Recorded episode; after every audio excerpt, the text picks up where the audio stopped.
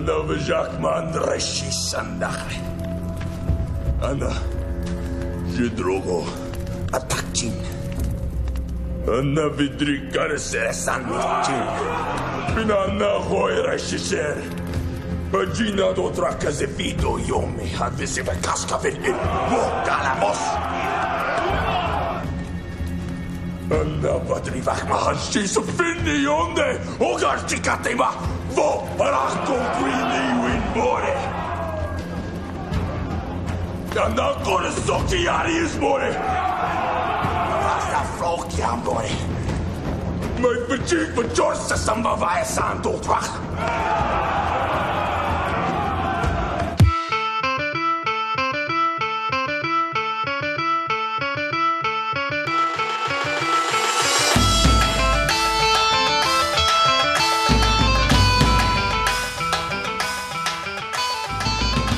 Hey, everybody, and welcome to our podcast. I'm Duncan. And I'm Rima. Rima! And this is Game of Microphones, episode 49. Rima! Such a pleasure to have you back on the show.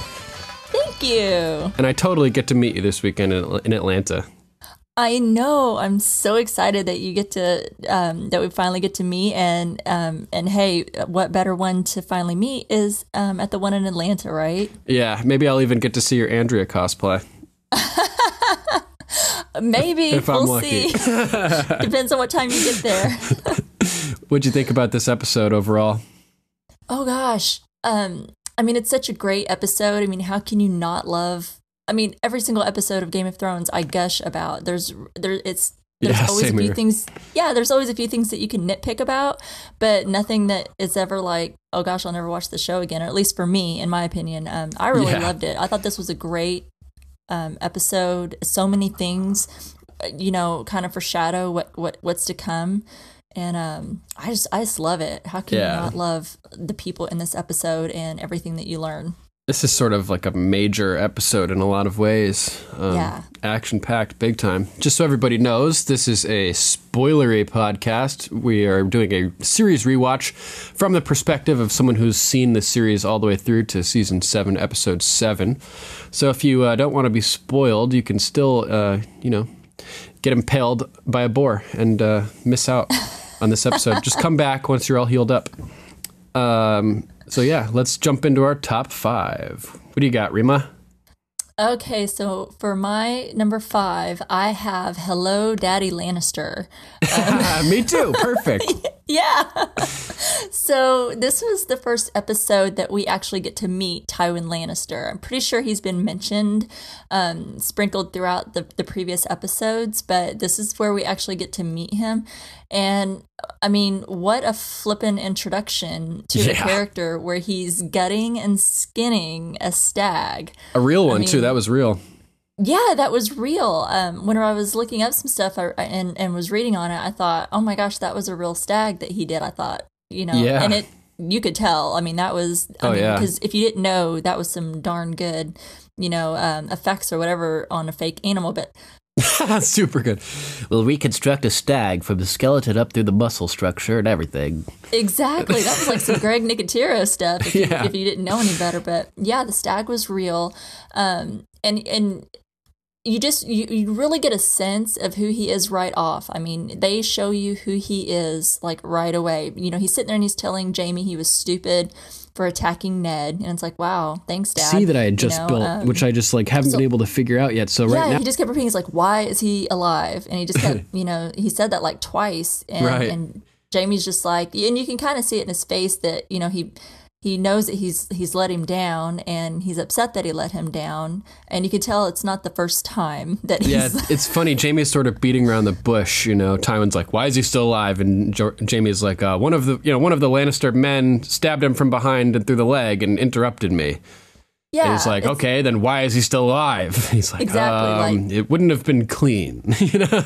Yeah, he is not taking any excuses at all. Um, you know, from Jaime or I think from probably anyone. Uh, you know, he expects Yeah. things. You know, he has certain expectations, and when you don't rise to those expectations, he's just disappointed in you, and he's going to let you know about it. Or he'll Um, divert the Tumblestone River over your stronghold and just just obliterate you. Yeah, I mean, he's even pissed at Jaime for becoming a King's Guard, which is like a, an honor. High you honor. know, you know that, and, and not just a, a member of the King's Guard, but like to be in command of the King's Guard, and you know that's he's pissed at him for that um, because you know he wants him to carry on the line, and we know as a King's Guard you take an oath where you you ha- you can't you know like take on your family um, titles and such.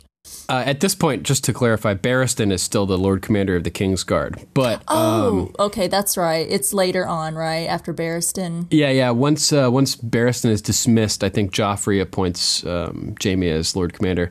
You're right. And the uh, the other funny thing here is that the Mad King appointed Jaime to Kingsguard as a snub to Tywin to remove his male heir from the line, essentially. So Tywin has understood the political implications of it the whole time that Jaime's been a Kingsguard and resents Jaime for it. But Jaime just wants to be close to his Cersei. Right. I mean, he he's never truly been that upset because he's never wanted to. At least that's what he's always implied and said. Is he never had any interest in anyone else. He wants to be in King's Landing. He wants to be with Cersei. Yeah, the only woman he's ever been with. exactly. So um, he's not too upset by it. But yeah, you're right. I forgot Sir Barristan was still there. I'm I'm kind of living in the other seasons still. It's hard Oh, to get my mind wrapped around. It hasn't been clarified. Um, Yeah, it's it's know, hard like- to kind of bounce back and forth with everything that you know that happens to Yeah. come back to season one and kind of put my head back around how things are now, and that that hasn't happened yet. But regardless, eventually he does, you know, become you know the commander of the King's Guard. He's he's pissed about that. It's like nothing, you know, his children can do ever make this man happy you know he and i like the line that he says where he says a lion doesn't concern himself with the opinion of sheep which really just gives you a sense of this of this guy. And i like when he makes a statement about you know he's telling jamie he's like you know your mother is dead. I'll soon be dead. And when you and tyrion and cersei and her children are dead all that will remain is the Foreshadowing. family name. totally foreshadowing and it's like look where we are you know today. Um, a lot of that has come true. Uh, the only two left are well th- sorry three is jamie um, cersei and tyrion the, the three children. And we've seen what a mess they are and how divided you know they are right now. So And- that yeah. that's my number five is you know hello daddy lannister. It's our introduction to tywin lannister Great. Yeah, same here. Um, and yeah, you're totally right. After Tywin says that all that will be named is all, all that we left is a family name. I was just thinking, oh shit, maybe all the Lannisters are going to die by the end of this, and all that will Oh. remain is the family name, literally, which would be hilarious. i hope not i hope i hope jamie and tyrion are still Around. yeah, definitely. Um, yeah, so I thought this was a really cool scene too because we immediately get to see just what Tywin's all about. He's all about family. He's talking about how the next few months will, you know, will be, will def- define the, the the Lannister legacy, the dynasty for the next who knows maybe a thousand years. They could establish a dynasty that could last a thousand years. And Jaime, he's you know telling Jaime he wants he needs to step up and be the man that he was born to be. You know, not tomorrow, not next year, today, right now. Um, so yeah, we we just get a really good grip on Tywin. We learn that um, he doesn't necessarily have a high opinion of Tyrion at all. When Jaime says to him, "I didn't realize you placed such high value on my brother's life," and he says, Mm-hmm. "You know, he's still a Lannister. You know, he's he, even if he's the lowest one of us, he's still one of us." Um, Oh, and you see that so much. I mean, you get that feel for it like, damn. But then you really, to see it later on in other episodes, how awful he is to Tyrion. yeah, it's yeah. They did. A, this is a really good introduction scene. Definitely. Um, and having been missing Tywin uh, for a while, such a powerful character is just so good. And Oh, yeah. and Jaime is like Jaime's a strong dude. He's an intimidating badass. Um, you know, on a number of levels. Right? He's physically imposing because he's big. He Mm-hmm. He's looks great, great in battle. yeah, he just looks like he's good at stuff. You know what I, you know what I mean? Yeah. Um, he's he's got a sharp tongue and wit. He's you know he's uh, he's he's able to convey a sense of power to people around him, mm-hmm. and he's cowed by Tywin. So that totally. says something about Charles Dance and the gravitas that he brings to his performances, because because Jaime is cowering basically during Absolutely. most of this interaction. So. Um, just mad, mad props to Charles Dance for an extremely powerful performance um, in this introduction scene, and uh, and as well as the rest of the way through this series. They just it, couldn't have cast this character better, I, I think. Oh, I totally agree. He's so he. I mean, I really, really despise the character, but the actor, like you said, Charles Dance, he he had such a wonderful performance, and not just in this episode. It was such a great introductory episode to kind of. I think it was to kind of prepare us, like, okay, here he is, and this is what he's about, to kind of prepare us for the the harshness that was to come you know in in later episodes and and that performance like you said you know Jaime's, you know um, an intimidating figure with with who he is and his family name he's great in battle like you said he's like good at everything and he's yeah. admired um, but then in front of his father who you know he he's like a little boy he looks like a five year old boy literally dad it's so, so, crazy it is crazy so it's yeah crazy. you make a really good point yeah Wonderful. and I just love how they introduce him. You know, first off, we kind of pan across the Lannister camp, and Jaime is saying, he's reading the, the Raven. You've been summoned to King's Landing to answer for the crimes of your bannerman, the Mountain. And it cuts over to Tywin, who's just totally unfazed. And we know right, right off the yep. bat, like he doesn't give a fuck, and he's willing to get his hands dirty, as literally as he's doing at this moment, skinning a, a stag himself and gutting it. So, uh, like yep. the symbolism there is quite clear, and uh, it's it's awesome. Really, really great job with this whole thing. So I think that pretty much wraps that up. Anything else you want to say about this scene? Nope, I think we covered it pretty well. All right. How about your number four? So my number four is Cersei and Ned's War of Words. Ah, I knew um, we were um, going to have all the same ones. This is perfect. we're totally in sync today. Yeah. That's awesome. I mean, how can we not be with this episode? It just has so many big major things that all are important, you know? I know, I know. So so many like you said, big things that that happen in this episode. I, I think we're definitely probably going to be like that throughout the rest um, of this discussion. But um, that is such a big, big part as well of, of not just this episode, but of other episodes. Um, it, rewatching this episode just kind of brought it all back full circle for me as to how much Ned underestimated Cersei mm-hmm. and and what she was capable of. You know, they're having that yeah. talk in that in the garden, and she just she gives him that look that she gives everyone. That you know, she just kind of tilts her head, and she just kind of looking at him as he's you know telling her you know um, i know about you know basically you know i won't you know i can't quote it verbatim but you know basically like i know your secret i know jamie's your lover oh it's so sick she she says my brother's worth a thousand of your men and he goes, "Your brother or your lover?" I know. and I wrote, "Oh snap!" All capitals. yeah, I know. I mean, sh- what a scene! Just the the exchange between both of them.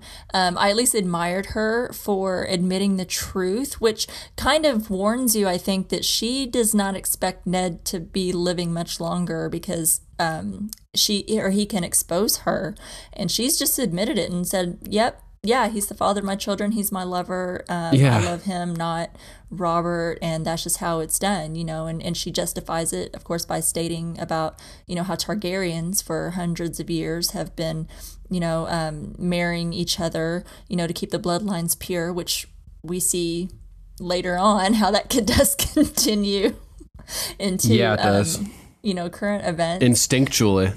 Yeah. Um, so just just their exchange, I just loved. I think both Sean Bean and um, Lena is they're they're just they're both wonderful actors, and it just made me feel so sad for Ned. He's so damn honorable. Do you think he was too honorable? And people I, say that a lot. I think he could have been just as honorable, but been slicker about it. Like instead of saying, "When the king returns from his hunt, I'll tell him the truth." You have, you know, until then to get the fuck out of here. Um, he should have just been like, "Guards, take this woman into custody. You know what I mean? Yeah. She's just admitted that the the kids are bastards. You know what I mean? I know because why why didn't why do you think Ned didn't tell Robert when he was still alive? I mean, I know he came he was off on his hunt. He comes back and he's That's a he's good question. Injured. He never said anything. You know, he even has a, in a moment alone with with Robert as he's Yeah, writing that and letter. Cersei is terrified yeah, to you leave see that them. look. She's like, "Oh my god, it's gonna go down." She's like mentally preparing. Robert, my sweet. Everybody out. exactly. You, you can see that fear when she when when Ned enters the room and she's like, "Uh oh, is he going to do it now with Mm-hmm. was, like, everyone in the room?" quite and then beautifully she's even staged. when he um, dismisses everyone. Um, so it's like I wonder why he didn't say something. Why was he holding back? Was it because he was ill or you know wounded or something? I mean, he he couldn't have thought he was going to survive that wound. Yeah, maybe it was because he didn't want to. Um, it's like he's already dying. Everything afterward, Ned's gonna have to handle anyway. So maybe he just didn't want to have uh, to basically tear King Robert's entire world apart. Is he's everything he knows to be true just you know destroy that as well um, before he dies, just to make it even more painful for for Robert. I mean, maybe that's why I just didn't want to cause him further agony, uh, mental anguish, or or agitation. Um, what a scene that is! Yeah, Man. that was that was another great one. Yeah, it's oh, it stinks. It smells of death. Don't think I can't smell it. you know. I know, I know, and I love it when he uh, tells him, "Get me something for the pain and just let me die." Yeah. Let me love that die. yeah. But yeah, that that's I don't have a whole lot to say about it, and I'm not going to quote everything. I think we we all just sit back and and watch that scene and just be like, "Wow." Um, so much happens with not a lot of words. And I think Ned, you know, he it's like he's so good at strategy like with war and you know how to you know it's like he knows how to run things but he spent so much time in the north because it seems like he hasn't been south since he you know since the you know the the fall of the Targaryen line and King Robert took the throne. It's like he hasn't been down south since. So he's been stuck in the north and he has absolutely no idea some of the you know political things that happen and Yeah. he, he underestimated so many people um, and that was I think his downfall so it was just a shame it was just so sad knowing what what happens to Ned um, and his Yeah. family and and seeing watching these Uh, it really is. so he just he should have, like you said. I think he could. I agree with what you said. That was pretty accurate. Is he could have still remained honorable, yet been a little bit more slick in who he trusted and who he talked to. Yeah, and just taking him into custody right at that moment. Um, it would have been the right thing to do because that's what Robert would have wanted to be to have been done. Um, he could have just done it preemptively. He's the he's speaking for the king at this moment. He's the hand of the king. He would have had the authority to do that. Um, yeah, I I have written down in my notes. I wrote, "When the king returns from his hunt, I'll tell him the truth." And I have all caps. No, Ned. You know? Ned's problem is that his problem isn't his honor. Okay, honor's cool. I'm an honorable person too. You know, I feel like I consider I feel a kinship with Ned for that same reason. Um, we, you know, many, many similar values. You know, the difference between Ned and me is that I can think like a criminal. You know, that's Ned's problem. Is that he's he's honorable, which is good, but he can't think like a criminal as well, and and um, use that that knowledge and that that thought process to plan honorable ways to interact with dishonorable people. Um, he needs if he was if he was who he is with Littlefinger's capability to predict other people's actions because Littlefinger thinks like a criminal, then Ned would have been awesome. He would, would have survived this. He would have been able to handle this whole situation, but he just can't think like a criminal, you know. And yeah, that's uh, That's true. That's a really good point. Um, I guess I hadn't thought of it that way, but Yeah. yeah, that's that's true. He's not. Um, he's not putting because because I think Tyrion said something later to to Dany in this last season when you know he's like you have to put yourself in your enemy's shoes because how else are you going to be able to anticipate what they do if you can't think like them? Right. I know it's not verbatim, but that's basically what he was telling her, and I think yeah, that's something that- exactly. yeah, I think that's something that Ned kind of missed the point on. Just was incapable of. Um, I do a lot of research into conspiracy theories and stuff like that, Mm-hmm. and a lot of people don't buy a lot of it. And I I chalk it up to that same reason: is that many people just can't think the way that hardcore criminals think. Right. Um, Yeah. I agree. Good point. Yeah. So it's pretty interesting, and I, I like um, the conversation that they're having here because Cersei is being like blunt and straightforward, and Ned is being pretty slick. Um, despite not being able to think like a criminal, he's being really slick with his wording. He he, you know, your brother or your lover, and she admits it. And then he's he's slick. He figures out what happened with Bran in his head, and instead of asking he po- he states it as a statement. You know, he says he saw you with with Jaime. Ned Bran saw you with Jaime. And it's not Yeah. like he's asking; it's more like he's just stating it. Yeah, and she, fact. yeah, and she agrees and confirming that, which blows his mind. And then some somehow the kids get brought up, and Ned does the same thing, and they're all Jaime's. Thank the gods, she says. Um, and it's crazy. She goes on to describe her excitement, her initial excitement to wed Robert, and how the seeing him in the sept on their wedding day was the happiest moment of her life. And she, she, it's it's heartbreaking that you know the story of Cersei. She's deeply uh, traumatized and dealing with post traumatic stress from her experience with this. The whole, you know, all she wanted was to be queen, obviously, like any little girl wants.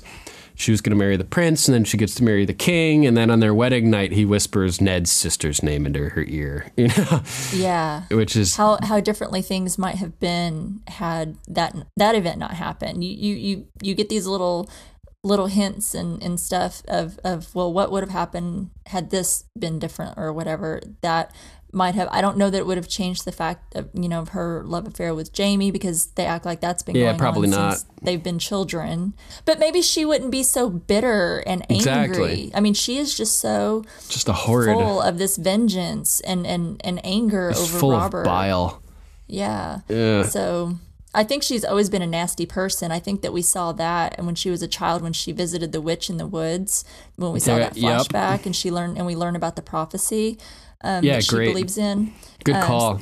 And also when um, when the Red Viper talks about going to Casterly Rock and her pinching little Tyrion's cock Yeah. and being a being a dick about that. Yeah, so she's definitely been pretty nasty, it seems, all her life. But I, I wonder if, if that was like a big turning point for her or if it would have even mattered. I don't know. But she certainly had that hatred towards Robert for that because she does admit her love for him at one time. Yeah, well, and I, I kind of thought the same thing about Joffrey because we I feel like Joffrey when we see Joffrey, you know, as he's little prior to Robert's death, he's still a little shit. He's a spoiled brat, coddled by his mother, completely entitled, um, or feeling entitled. Yeah, they're like the same person. Yeah, they're like, you know, she's like a female Joffrey. You can see where Joffrey gets it from from her at a young age, how she is, and you can see that as Joffrey too. And I was, and I wondered that from when King Robert died, and you know, you see Joffrey sitting on the side of the bed, and he actually looks upset. Looks distraught. Yeah. He does. He looks very upset, genuinely upset that his father is dying, and, and he looks kind of scared. You almost see a scared little boy instead of that little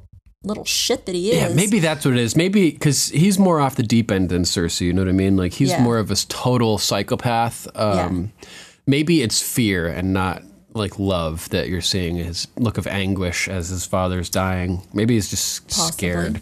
Because yeah, I don't know if he's capable of feeling emotion like like yeah, love. right. You know what I mean? Way, yeah, he's a sociopath. I don't think that he can that he's capable of of those feelings because he he doesn't even feel anything like towards his own mother. You know, you see how awful he is towards Cersei later on. You know, after King after King Robert dies and he becomes king, and it just he becomes more. You see that monster comes more and more to the surface. You know, even Cersei is like fearful of him and can't believe how awful he is. She still defends him. Remember when she slaps him? What does he say to her? Um, oh gosh, like you're like you're lucky. Something about isn't it like you're lucky you're my mom, or that'll be like the last time you ever do that. Or, Oh, that was after she slaps him. Before, I think he's like, Oh, what does he say? You must have been a vaguely beautiful woman back in your day, or something. oh yeah, because she's old now, right? To him, so old. Uh, yeah. Don't Oh, ever say that. Don't ever say, that to your mom or any woman, will get slapped. but um, but anyway, yeah, I kind of went off on a tangent there. But um, yeah, I don't think she was ever going to be you know, the sweetest, kindest person if Robert had really loved her and returned her affections the same that she had for him on, you know, prior to their wedding and on their wedding day. Um, Yeah, proud to be his wife. But I just wonder if things had been different, what would have been different? Yeah, uh, yeah, it would have been interesting to know. Good, uh, really good scene there. That is like, you know, that's the scene where we get the line. You know, you you when you play the Game of Thrones, you either win or you die. Yeah. You know, all you needed to do is climb the steps yourself. The biggest mistake you've ever made, and Ned's like, that was not a mistake, and she's like, oh, but it was, Ned. it was a mistake. Ha ha ha. She's crazy, man. you know, you can just hear that evil, sinister laugh Yeah. coming out of her. Yeah, that that was a really great scene. So you know, not a real long scene, um, and no wasted words. No wasted words at all. Um, Yeah. yeah. everything Very well is written. Yeah, really good. I think that pretty much sums that up. Um, Mm-hmm. I don't really have anything else to say about that. I How about, uh. Awesome. How about your number three? So my number three. We may branch is- off here. We we may branch off. Let's find out. We'll we'll see if we're um three for three, but maybe not. Uh, my next one is Littlefinger's speech. Oh, yeah, we do branch off. Interesting. Yeah. All right, go ahead. Go for it. So, you know, we see Littlefinger um, in his brothel, and you know, we see the, the two girls doing their thing. Um, Oh, this speech. I was like, I was thinking, huh? yeah. This speech, Great um, scene. Wow. yeah, it was a really, really great scene. I mean, gosh, he's he's oh, he's such a he's such a damn little weasel, but he's he he really captivates me and i think he captivates the audience and i think he you know him being at least for me was a character that i loved to hate and I, and even though i you know i didn't like him i always wanted to see what he did next or what he was going to say next because i found him very intriguing and very interesting um but i you know I knew he was always up to something, and I was always intrigued to find out what it was, but yet fearful to know what it was because um, you knew it wasn't going to be good and it was somehow going to screw Yeah. somebody. Um, but you know, his whole speech as he's talking, you know, coaching these girls about how to really fool a man into thinking that they really want to be with him. I, you know, I feel was like so reflective of was it was really about him making people believe what they want, like how he has done with everyone. And he, Yeah. he talks about the duel. Um, It's what he's know. doing to Ned right now. Yeah, it's basically. totally what he's doing to Ned and what he does to everyone. Make people Yeah. believe what they want. And I love his his line. He goes back to his after that piece of it. He goes back and talks about that duel. Oh, and yeah. his quote when he says, "You know what I learned losing that duel? I learned that I'll never win. Not that way. That's their game, their rules. I'm not going to fight them. I'm going to fuck them. That's what I know. That's what I am. And only by admitting what we are can we get what we want." Yeah. And then Ros that- asks him, "What do you yeah. want?" And he says, "Oh, everything, Oh, my dear, everything. everything there is." Everything there is. and and I think that is so foreshadowing so much of what, what what's to come because we see how how much of a role he plays in so many events. I mean, clearly, what's happening right now, he plays a huge event in that we see, you know, that comes later when Ned turns to him for help um, because he he believes because of his relationship, Littlefinger's relationship with with Catelyn, that he can trust him. And yeah. she's told oh, him. it's so sad. I know. It's like it just turns your damn stomach. The fact that he he's laid his cards out on the table with Cersei, like he he t- told her, "This is what I know. I know everything," which I I thought was kind of a mistake. I don't know that he. Yeah, you never admitted. reveal all your cards. That's the No. other thing that criminals don't do that Ned Exactly. obviously He doesn't just- understand. Yeah, I mean, she she laid it all out on the line to him too because I think she knew. Well, you've done you've done um, sliced your own throat there, Ned. So I- I'll tell you everything that that yeah that you're right um, because I know that you're not gonna you know be around to tell anyone else. This isn't gonna last. So she's already got her wheels turning. So he made a mistake, I think, by laying all his cards out on the table. He should have kept them close closer to the vest and just kept playing Cersei and just kept being just king of the hand and doing his business. And then he goes and he trusts Littlefinger, which obviously a, a huge mistake. And and um, you know we see how that that plays out. And I just it just made me sad. It made me sad to you know. I mean, it was kind of interesting. I really like he's so intriguing to to hear him speak. But yet made me so sad for everything that was to come, not just Yeah. to Ned, but the rest of the Starks. There's one particular moment where he's interacting with Baelish that I found particularly heartbreaking. Um, when they're talking about the situation and and um, Baelish is trying to get him to step up and do stuff, um, and he's trying to get him to basically go along with it, make Joffrey king and everything. Yeah. And I'll cover this more later, but there's one line I want to talk about here since we're talking about it. And um, he's like, No, I won't do it. So it will be Stannis and war. There is no other choice. He is the heir.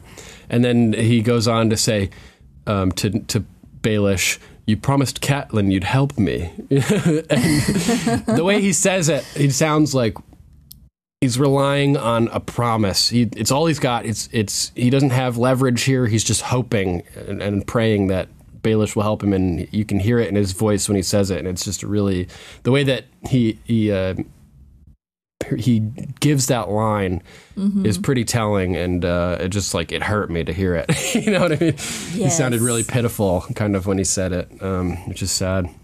Yeah, I mean, he didn't. Ned didn't have too many people he could rely on with his knowledge and his help, knowing that you know he he's the move that he's going to make by having you know Cersei removed and Joffrey removed, and and trying to put um, Stannis in his place. You know, that's not something that is just done, you know, without you know people backing you.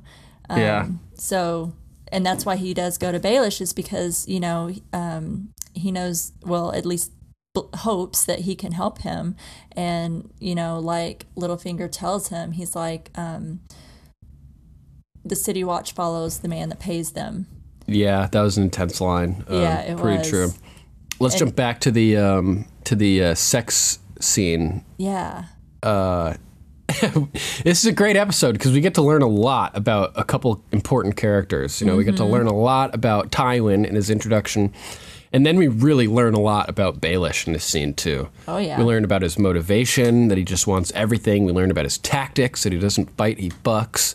That he'll lure you in, make you think what you what you want to think, and then use it to sabotage you. Um, we get to learn about his more about his feelings for Catelyn, which kind of put a lot in perspective for me. because we, we've been we've been kind of wondering, you know, does Baelish love Catelyn? Does he love Sansa? And or is he just you know politically inclined and driven to sit at Winterfell or something like that? And and um, it's sort of answered in this scene.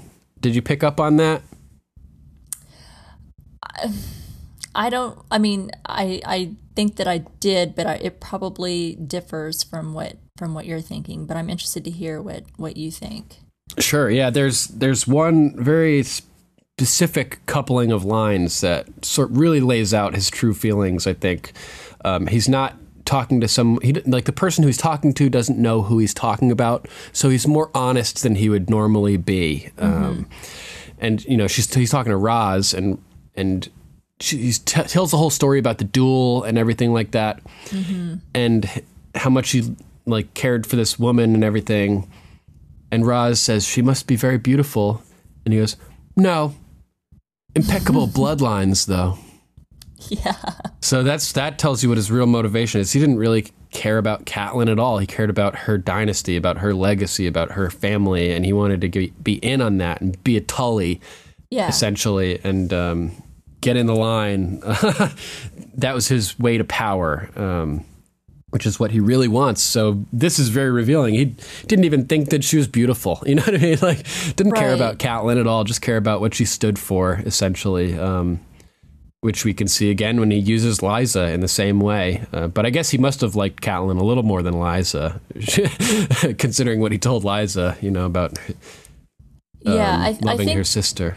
I think mu- I think he probably loved Catelyn, and I, I'll I'll just tag on to that that I do agree with what you said. I think that was really telling, and I was thinking the same. Um, but I think that you can probably say it a lot better than I can anyway, and you can articulate it a lot better. I I totally agree because if if he had truly had true love feelings for Catelyn, he would have done as she asked and, and, and held on to that trust that they she has in him anyway, and really helped Ned Right. because helping Ned would have made Catelyn happy. And if you love someone, you want them to be happy. And he instead turned it in his own favor because he is so power hungry that you know um, I think that is telling. Maybe he really you know, just desired her for what she could have brought to him in life as far as rising him up from the small stature that and I don't mean like height, but like the the you know place that he came from that it would have rose him up in status. And um you know he didn't get that so he went about it another way. But i think yeah you definitely see that what his true motives are and his true feelings. Yeah, it's interesting too, and you you can tell from this scene that he's not inclined to help Ned also because um, she, as he's giving them their uh, their uh, lessons, you know, Ros uh, is digging his his his thought process as he's explaining. Um, he reaches something inside you that no other man has done before, you know. And she's like, "Wow, this is intense. Why don't you join us, my lord?" You know. He's like, "No, I'm saving myself for another." Obviously, Catelyn. Right So he's a- angling somehow to still end up with Catelyn at this point, which means that he's planning on betraying Ned somehow to get him out of the picture, out of the way, um, which is just interesting. Like he's already got a good amount of power at this point, so why is he still interested in Catelyn at all? Does he want the castle? Does it, you know what is what's what's his motivation there? I'll have to think about it a little bit. Yeah, because if Ned is gone, he, um, I mean, he wouldn't get Winterfell. That would go to Robb. You know, Catelyn wouldn't. You know, it, I mean, if he if he tried to think that he by marrying Catelyn that he would then become like Ward of the North, like um, Ned is. I mean, that's not going to happen.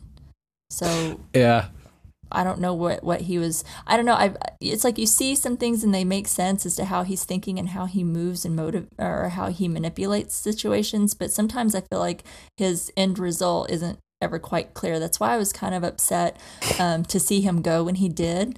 Um, yeah, I mean, we never really got to see like his end game start to Yeah, play like- out.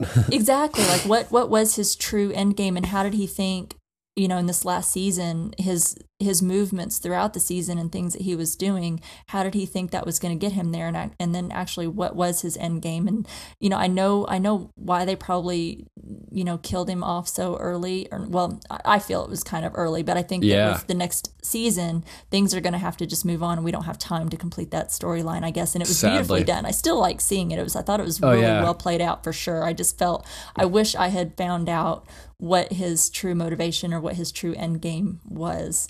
Um, but I Yeah. don't I don't know that I know that, and I just felt slightly unsatisfied. but um, yet the scene was absolutely beautifully done. When He wants uh, everything there is, Rima. Is that not clear enough? yeah, is that that should be clear. He just wants everything, everything there is. everything. Oh man. Enough said. Um, I was uh, while you were talking there, I was trying to contain my laughter um, as I made a hilarious connection. Um, Petyr Baelish is totally Patrick Bateman in this scene um, from American Psycho. Have you seen that? I have seen that. There's one moment in particular that I'm thinking of where he uh, he turns to Ros and says, "Play with her ass," and it reminded me of uh, of Patrick Bateman. Don't just stare at it, eat it. Um, but, but while he's telling the story, I, I have written down in my notes tells the story of his duel with Brandon. If you can manage to focus on what he's saying through Ros playing with the exotic girl's ass. Um, he's just a boy, she said. Jesus can't focus. I have written down. so I was struggling to to pay attention to what Baelish was saying, completely distracted by the uh, the sex position that was occurring in the background. It was it was hard to maintain some focus on what he was saying um, a couple times because it's quite a scene. Uh, there's Yeah. a lot going on, you know, that that causes some distractions. So Oh I agree man, with that. that's that's great. Um, anything else you want to say about this scene? Nope. All right, so we'll move to my number three, which is Jon being groomed for command. Yeah. which is pretty exciting um, and really funny the way it sort of plays out. Jeor Mormont is monologuing at the wall about brotherhood and solidarity, prepping for the uh, the novices or whatever you would say, the apprentices, to to take their vows and become brothers of the Night's Watch. They uh, they're all lined up to be um, announced to what section of the workers or you know where they'll be assigned, right? And they're listing off names and positions and what's his face? Grenn is given the position of ranger and Jon like looks over at him and kind of like elbows him and has a huge smile on his face, like really big funny smile. Um, Mm-hmm. Like the probably the, the happiest we've ever seen Jon Snow look at that moment. And uh, a couple seconds later, Sam gets sent to the stewards, and and uh, and Jon says, you know, there's honor in being a steward to sort of cheer Sam up, um, which foreshadows his own disappointment as he mm-hmm. is as he is swiftly named a steward himself, and his the, the smile just disappears, and he just looks like Yep. it's one of those moments where, oh, I think we broke him, you know, where Jon is just like a broken clock, just sitting there in total astonishment as he knows he's the best ranger, like of the inductees here, the one that mm-hmm. would be most suited for combat and ranging.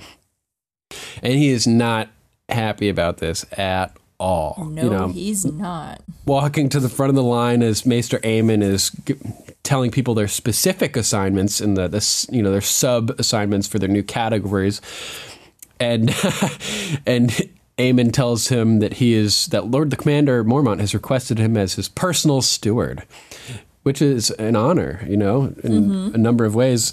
Um, as Sam fi- has figured out, will I fetch the Lord Commander's meals, clean his bed sheets? Jon Yep. is so pissed. It's hilarious. And um, Maester Aemon is, What do you take me for a, servant? We took you for a man of the Night's Watch, Lord Snow. Exactly. so Got funny. shut down by Ma- Maester Aemon. Am I free to go? So he storms off, and uh, Sam chases after him. Jon, don't you see what they're doing? You know, and he's all pissed off. And Pip comes up and kind of puts everything in perspective with his backstory about how he was just a, you know, a happy little bard doing his thing, singing for the lords, and the Lord wanted to see his cock yep. reached over and touched his leg, and um, he was not really into it. and Nope. and the Lord, uh, in turn, threatened to frame him for stealing their silver. And uh, so he basically fled and decided to uh, join the Night's Watch to escape that scene- scenario, which is horrible. You know, I'll never sing for the Lords again. I'll never be inside another woman again, etc. And it sort of puts into perspective like the this minor insult that Jon is is going through right now, where he Exactly. chose to join the Night's Watch. He chose this fate, you know, giving up his autonomy uh, to be part of a, a cog in a, in a larger system. Whereas some people have been forced into this and have their whole lives ripped from them, you know. Um, pretty interesting there. It was, and leave it to Sam to bring Jon back around and you know make him realize that this is not an insult. This is an honor. He's, Yeah. you know, he's you're you're being groomed to Don't one you see day what's happening, Jon? I know in his lovely Samwell Tarly, you know, tone that only They're grooming you for command. yeah, he's so you do that so well. Um, that's a really good Sam. Um, but even then, you kind of see um, the you know how Sam. I, I think we saw early on too, but definitely in this scene, you would just see it continuously, and it carries on throughout. You know the rest of this um, the series. You know Sam's positivity and his enlightenment, and him being able to kind of bring things into perspective a little bit. And yeah, he has like the zoom out capability. Yeah, he's like you. You know? You're totally missing the big picture. This isn't. You're not just being a steward. You're you're not just gonna. It's not about the changing of the sheets and making sure he's got you know hot water for his bath. You know, you're gonna be in all of his meetings. You're gonna be taking down his words. You know, when he's sending out Raven uh, notes and such. You know, he's gonna be involved in everything. Wherever the Lord Commander is, Jon's gonna be right there by his side. He's Yeah, gonna learn super badass. And it's and it was so super important for things to come. and it's know. really telling yeah super important for everything to come and it's really telling that um, you know of who lord commander mormont is that he's able to pick this these qualities out from jon having known him mm-hmm. for just a couple months, essentially, mm-hmm. if that, and um, bringing him into the fold as his personal assistant to groom him. It yeah, it really kind of shows you how um, how on point Mormont is, how he how good of a character judge of character he is, and right, and what a leader he is, and it in my mind. This this solidifies that he does belong where he is. You know, he he's a good Lord Commander. It's yeah, it's yeah, there was a lot happening, and and you make a good point about uh, Jorah Mormont and and what he sees in Jon, and and I think that's where we saw because we saw Jon's you know, he had a bit of an ego problem there, you know, in the beginning when he gets to the Night's Watch, where he's real cocky about being a better fighter, you know, and he was teaching everyone to try to fight, and uh, because you know you've got boys who've probably never picked up a sword before, they're not soldiers, they're you know they're um, criminals or they're bastards or you know not many of them come from the same background that jon did. Even though jon was a bastard he had the same training and grooming at Winterfell that Robb and the other other children had. Yep just didn't have the perspective. Exactly. Uh. so he had a bit of an ego when he got there. Is like you know yeah I'm kind of better than all of you. And he says that he's like I'm better than all of you and yeah, I've, I've got to be a flippin' steward. You know that is not the best use of my talent. Very um, Theon of him. Exactly. So same, the same episode, Theon says talks to Asha about referring to their betters by their titles. Right. You know, like I'm better than you, Asha. yeah. Sorry, I didn't mean to throw you, like cut you off there. Just no, no, that was really all I had to say. I just um, because that kind of goes into um, my number two a little bit. I had that in there as well, so I was just kind of making a point about that about his ego. But you know, I think that we definitely kind of see that broken down as we go. You know, he because he does, I think, start to learn. You know, from being you know his his steward and um, how to lead, how to command. And I think it breaks him down, and I think that serves him well to come, not just being around Jorah Mormont and learning how to lead, and be in command of people and an army and and and doing what he needs to do, but also it, it kind of broke that ego, I think, a little bit, and we see that making so him well. steward. Yeah, yeah, it's good. Definitely needed that. Not as if his ego has. If, as if he didn't grow up with a broken ego, being the mm-hmm. bastard of Winterfell. Yeah. But his his ego has sort of reversed as he's now has considered himself um, better than everybody at the wall, which is sort of the opposite of how he felt at Winterfell, which is interesting uh, yeah. psychologically to see that transformation sort of occur. But uh, there's a great parallel that you just made me think of. Um, based on your analysis of, of his psychology here. Last episode, we had Dany sort of breaking her chains um, as as her slaver uh, Viserys is killed and sort of stepping into her own as as a queen and as a Khaleesi and becoming herself, right? And Jon is sort of really stepping into his own now as well, becoming himself. Aside from a couple little character flaws, like him freaking out, misinterpreting this uh, this assignment, he's sort of he's gone from being a bully basically to being a leader at the wall already. Mm-hmm.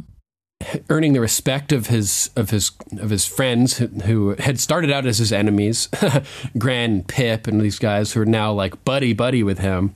The way that you know he's bumping elbows with Grenn and smiling as he's um, announced to be a ranger, and um, it's just really it's really cool. Um, he's sort of stepping in his own, and mm-hmm. he's being recognized as as that by Lord Commander Mormont. And um, I mean, it, it makes sense that Lord Commander Mormont would be paying sort of particular attention to uh, the bastard of Winterfell anyway, considering he's Ned Stark's son and right. Benjen's nephew, and they're going to want to see who he is and what he's capable of and what type of person he is. Um, so it all it all makes sense, but it's cool to see the parallels as Jon and Dany both sort of step into their own as the uh, in the same part of the series. You know, they've both been been uh, suppressed. Dany was a slave, essentially. Jon was a bastard, the lowest mm-hmm. of of Winterfell, um, and they're both growing and becoming leaders in their own way um, at this particular point in time, sort of concurrent with each other in terms of the story, which is really good, um, well thought out, well laid out storytelling for sure. It, you know. Exactly. And and you know, I think that Jon saw because he wasn't going to really be able to go anywhere in where he was at Winterfell. He was a bastard. He wasn't going to inherit anything um right. you know from Ned due to his stature. You know, bastards just don't at least in in that part of the world don't don't get to go anywhere or do anything and, and that's just how they're always going to be known and that's what he lived with and even though he probably didn't have he didn't really have i don't think much of an ego um, at winterfell but i think he saw an opportunity that at the wall he could be somebody right because- and that yeah exactly and that's why his why his attitude changed so much and why it sort of flipped because he saw Yeah. that he could step up and he could like he had skills and that he was talented and yeah yeah good point yeah, that he had this opportunity yeah that he could actually be somebody. And and then his uncle benjamin's there you know so he's got some you know familiar faces. He knows he's kind of already got an in you know he feels or at least i'm and i'm just you know just speculating here but i just that that's how i kind of feel like his ego kind of changed because you know despite being a bastard at winterfell ned made sure that he had the same kind of training. He was trained by you know great swordsmen yeah um, you know, and you know, it was just a stature that he was never going to be able to inherit anything, and Ned couldn't really claim him as his own and make him legitimate or anything. So that was although his he, he probably could have um, considering he's best buds with the king he could have had the king legitimize jon it's possible. but uh, oh, I think it's probable. I think Robert would have done it in a second if his if his boy Ned asked him. You Mm-hmm. know, he's like, "Listen, Robert, I've come south to help you rule the kingdoms. I want you to legitimize my bastard." He's like, "Done." He- he might- Right. Yeah, I think that's a good point. Who knows what could have happened there potentially? Uh, um, he would have been a Stark, um, but he then again he was never really a bastard, so he never Exactly. really could be legitimized. Um, so it's not something that Ned could even ask because it's impossible. Exactly. Yeah, he, he really was not the bastard that we thought him to be. So Yeah, um, and it's interesting too. He, uh, you know, Jon, he he may not have been able to inherit Winterfell or marry a lady or anything, but he could have, you know, lounged in a badass castle for the rest of his life and not a lived a good to go. life. yeah, in terms of Winterfell life choices, it's high up there. I mean, uh, Westeros life choices. With the, That pretty the- much um, sums up my number two. Sorry, what were you going to say there? No, I was just gonna say, um, what did Tyrion always say? How he wanted to die? Um, either it was Tyrion or it was Bronn with um, Old in my own bed with a woman's mouth around my cock. with a Something, wine something full, like with a belly full of wine, belly full of wine. mouth around my cock, and you know, I just that's not a bad way to go. Yeah, I think yeah. And Tyrion's reading my mind, basically. Absolutely. What's your number two, Rima? Um, well, like, we've kind of already talked a little bit about it. Um, it was Jon takes his vows. All right. that oh I really like that whole moment, you know, as they're, you know, talking about how they're all going to take their vows and if they're going to, where they're going to go if anyone follows the old gods, you know, and that they can go find the weirwood out, you know, out past the gate. And um, I really love, you know, Jon and Sam's relationship. I just love those two. yeah, um, best to- buds. Yeah, best buds. And Sam always has a, a beautiful way of speaking, which we see like every time he has a scene. He always has a way of making people see reason or just a beautiful way of wording things. Or just being funny as hell. Like Yeah. there's one scene where it, it goes up to the top of the wall, and my my note here starts with all caps. Sam is so funny. I miss girls. Not even talking to them. I never talk to them. But he misses them all the same, right? Yeah. Don't well, you I like them? it whenever they're in the um in the stable and he's trying to tell Jon like don't you see what they're doing? And you know, Pip comes in in there, and like you said, Pip talks about his story, Right. what really happened. He wasn't, he didn't steal a, a wheel of cheese to feed his sister and his family or anything. He, this is what happened to him, and um, he, you know, Sam looks at him, he's like, um, "Will you sing me a song, Pip?" You know, I'd like to hear a song. right, and Pip kind of storms off. I just, and he's so innocent and lovely. You sing can't me be a mad song, at Pip. Sam ever. Yeah. But, yeah. um, Except for when he ignores Gilly when she's talking about Jon's non-bastardhood. I know. Such a typical guy to have that selective hearing problem that all men seem to um, uh, fall yeah. victim to. Um, that he just hears what he wants to hear and completely, you know, kind of dismisses as she's talking about something interesting and very important. Although it Yeah, seems to come to light later, I think it corrects itself. It does. Yeah, he. Uh, it's we never. It's the only time we ever see him really agitated or um, in sort of a mood. You know what I mean? Like Sam's been through so much. They're like beating him with swords and calling him pig boy and stuff, and he's just sort of like, "I'm a coward. It happens." You know, Yeah. like the first time we see him, thanks, Jon Snow. You know, like everything just rolling off his back. Like they're beating him mercilessly and you know making fun of him and everything, and he he's not even getting riled up at all. Yet he's reading a book in that scene with Gilly, and he's so pissed off and like not paying attention to her. Uh, it's, Well, it's kind of it's a weird hilarious moment because he's he's pissed at Gilly, or not really pissed at Gilly. He's pissed because nobody's listening to him, but yet he does the exact same thing to Gilly. Right? like, yeah, which not is listening ah, to her. That sucks. Yeah, that sucks. That's hilarious. But Uh, lovely, lovely Sam, you know, standing up with Jon, saying he wanted to take his vows, you know, to the old gods. You know, how about his logic there too? What do you yeah, think about absolutely. that? Because you know his, you know, his father kept the new gods, his his father before him, and but you know, hey, they never listened to any of his prayers, so why not try the old gods? And um, yeah, so cool. And we just as I mentioned, you know, Sam's been through a lot. He has, and and you said it really well when you talk about how when we first meet him at Winterfell, he's getting he's getting beat up, he's getting made fun of, he's getting called names, he's taking all this abuse, and it's just rolling off of him, which just tells you how much he's put up with it over the years. yeah, he's like, oh, this is nothing compared to being chained up by my father and told that he'll kill me in a hunting accident. Exactly. I mean, that's horrible. He's been through horrible experiences because his own father hates him so much and treated him so badly, you know, uh, throughout the years that, hey, this is nothing. He can totally take all this abuse because Yeah. it was way worse in his own home where his own father wanted to kill him. He's like, you We- either join yeah. the Night's Watch or you're going to be dead. I'm going to At least you. we know now that karma catches up to Randyll Tarly. Oh, boy. Well, Sadly, it takes Dickon as well. I was gonna say, Um, and the only bad side of that was, yeah, it took Dickon as well. Um, I I really was interested in seeing what his his character, if anything, you know, when we were introduced to him. Um, yeah, I mean, he seemed like a he has amazing badass. abs, but um, Did we see his abs? yes, oh, I don't. I don't remember. I just remember seeing him in his armor, and he looked monstrous, Looked yeah, huge. He's a big guy. He's at least six three or six four. I'll send you. Well, if you're interested, I'll send you a picture of what he looks like. I want to see his body. Oh.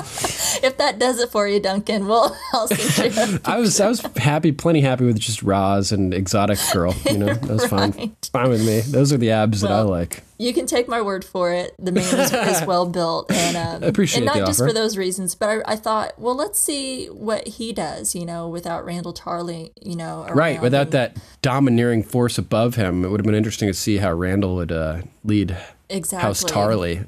I mean, uh, Dickon.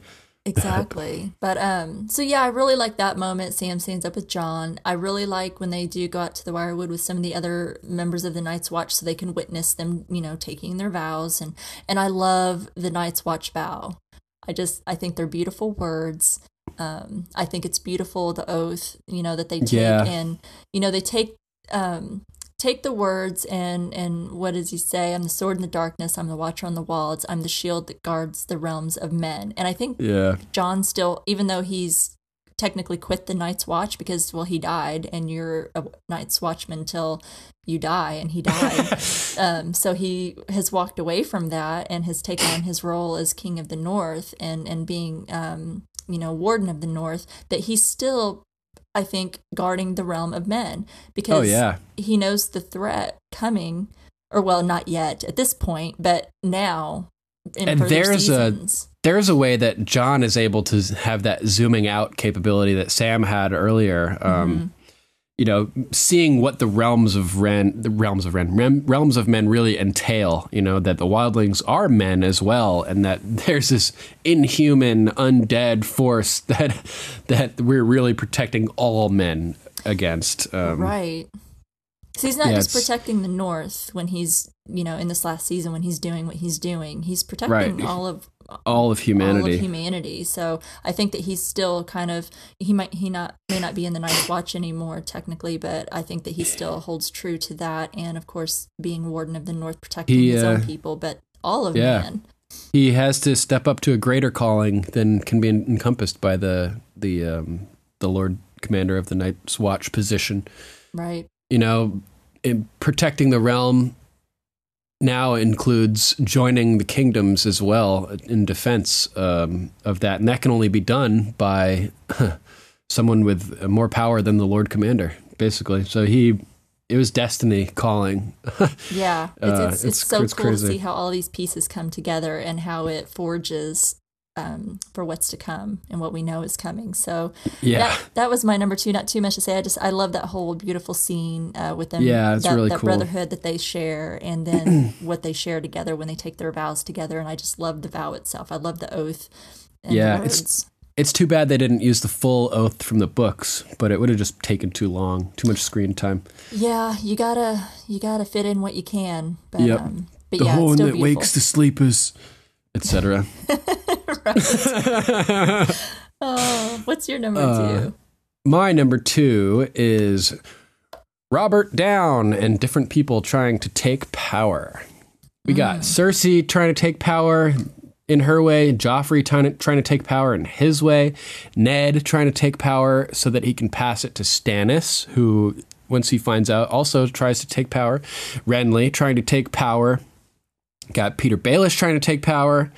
We've got Dany and Essos trying to convince um, Drogo. Everybody is trying to take power. Um, as soon the second that Robert is weak, um, which is pretty wild. First of all, it's just hardcore to see Robert. Um, you know, I paid the son of a bitch back in full, though. I drove my knife right through his brain. Ask them. Ask them if I didn't. You know, and Ned looks over and. um, so it sucks that uh, Robert didn't come back in decent enough condition to have a discussion with Ned about the revelation, um, the, the the blonde bastard revelation, um, which would have been pretty cool to see. Matt, oh my god, he he slapped the shit out of Cersei last episode. Yeah. Imagine what his reaction would be finding out that his son isn't even his son and that she's been cheating on him with her brother who's been guarding him. Oh man, there would have been heads on pikes. Heads on pikes for sure. there would have been hammers through uh, breastplates again. Yeah. Holy shit. Um, I can't even imagine Robert's wrath uh, Uh-uh. upon learning that truth. He's like a cannonball or something, you know? The, just him. He's like a big round cannonball. He is, yeah, and I could see where he would be very vengeful. Um, because you know you see what happens, you know, with um what he believes with with Lyanna and her being kidnapped and how vengeful he was and taking down the Targaryens and taking the kingdom for his own. If if he had found out the truth about Cersei and Jaime and that his children weren't really his children, I can't even imagine Yeah. what would have come out of that. And I don't even know the fact that her father being Tywin Lannister would have been enough to save her. I mean, because you know, if if Robert, you know, had executed her for that betrayal, um, Tywin is obviously coming with his army, and Oh, yeah, it would have been war. that's going to tear the whole kingdom and the whole realm apart. I don't even know that that would have stopped him from taking action. I think um, it would have ended up being the Lannister army versus versus the Gold Cloaks, the uh, the any forces that the Baratheons have combined with Winterfell and the and the Vale. Um, it would have been, you know, the Lannisters would have been put down uh, if if this had gone according to plan, basically. Yeah, I think Um, I think and- Robert would have had more on his side, just being the king and everyone Yeah. having to bend the knee to the king, and you know, swearing fealty uh, to come to, to his side and and Yeah, he would have had everybody except the Lannisters, basically. Yeah. Because who's going to willingly engage in a rebellion? Um, you know, Mm-hmm. essentially at a time of peace. Um, the Greyjoys. yeah, yeah, yeah, yeah. The, the Greyjoys. There you go. but yeah, I mean, uh, Rhaegar fucked Robert's betrothed, and the result was the blow from Robert's hammer was so powerful it caved in his breastplate and the uh, and the chest beneath it. You know what I mean? yep, knocked the rubies in the water. So if Robert found out that Jaime fucked his wife, you know, um, it would have been a similar situation. So we um, get Robert, who you know fu- got got killed by a boar. He's got a hilarious line in this scene: "King Robert Baratheon murdered by a pig." Putting it in perspective, you know, I'll do my best to honor your memory, Robert. my memory. the Fool King, uh, basically, he's saying, you know, like what a joke. I mean, how many kings get murdered by a pig? Honestly, that's pretty pathetic. Um, but you know, he went out doing what he loves, so He did. He did love hunting, and and it it was ironic considering that's how he died because that's what he that's pretty much how Robert spent many of his days was drinking and eating. You know, we we knew him, or well, we didn't know him or see him, but Cersei references him on their wedding day as you know dark and tall and lean. You know, so obviously he he was. I mean, he was a soldier. He was a fighter. You know, back whenever you know um, all of this happened, um, and he was taking over the you know He the was- yeah. throne. That he was Gods, was I strong back then? Exactly. And even Ned jokes with him. He's like, You've gotten fat, you know? And so, yeah, to know that it, it, a, a pig takes him down, you know, that that's what kills him, you know, because he's, he's one, he's drunk. He's become a pig. Yeah, so you know what I mean. His his turning into a pig is what killed him. also. Exactly. He was That's drunk on the wine. You know, that's what killed him. He, well, what we think at this point anyway has killed him. Yes, the pig, I guess, in essence, was the end result, but we know that something came of that later, which we see at the at at the end whenever or not at the end but at the end of that scene whenever ned walks out of king robert's room and varys happens to question well who gave robert the wine Yeah, And that was a great and moment. Barristan exchange looks His own like- little way of planting the thought in Ned's head. yeah. And then when they realized that his squire was a Lannister, and then we learn later on from Lancel Lannister how he confesses to, well, it's not really confession because she knows it already to be true because she's yeah, how he mentions him. it to Cersei. yeah, whenever he's talking about it, it's revealed that it was Cersei that had his wine poisoned and made sure that Lancel gave it to Robert. And that's what made him stumble and fall and be killed, Ugh. you know. So it was interesting whenever I noticed that it, look, I think I probably missed that my first it's not my first rewatch that I've done this time around, but I must have, you know, maybe not picked up on it so much my other times that I watched it, but I was like, "Oh, they planted that seed way back then and we don't find that out." Way you back. know, for a little bit. Oh, bit. yeah. So so it is kind of ironic how he died by drinking the wine, which was poisoned, and also being killed by you know something he would have been, um, you know, had he not died, he would have been roasting that night for his dinner. Right, and it's funny too. Thinking back a couple episodes, Ned's like, "Oh, I'm coming to help you rule." And he's like, "Ha! Help me rule! You're gonna rule while I drink and whore myself to an early grave." You know, Exactly, that's which all he, he did. totally does. That's all right he off totally the bat. does, and he lives up Uh, to that. He he's drinking, eating, and Yeah, whoring himself to pouring around. Uh, how many of them do you think are in that room? a couple episodes ago. Um, so yeah, then it, yeah, it's really sad too. The moment we get with Barristan when Ned walks out of the room there, and Barristan says, you know, like he was drinking and he told us to st- to stand back, and I failed him. I failed him, my lord. Ned, I failed him. oh, Sir And- Yeah, he seems to fail all of his kings some one way or another. You know Mm-hmm. after spectacularly helping them in some way. Like he rescued the Mad King when he was held prisoner in Duskendale, infiltrated a castle by himself, and extracted the king by himself through a whole frickin' army of people at Duskendale. Like that is truly legendary. The most impressive feat I know of for any Westerosi knight. But you know, then he was away at the Trident when, uh, when, when or shortly before uh, the Mad King is killed. He wasn't there to protect him, and he wasn't there to protect Robert either um, at that moment. So But he Ned was there leaves. for Dany. he was, yes, he ended up being there for Dany uh, until his demise. Mm-hmm. So if Dany gets killed, we can say that Barristan failed her as well.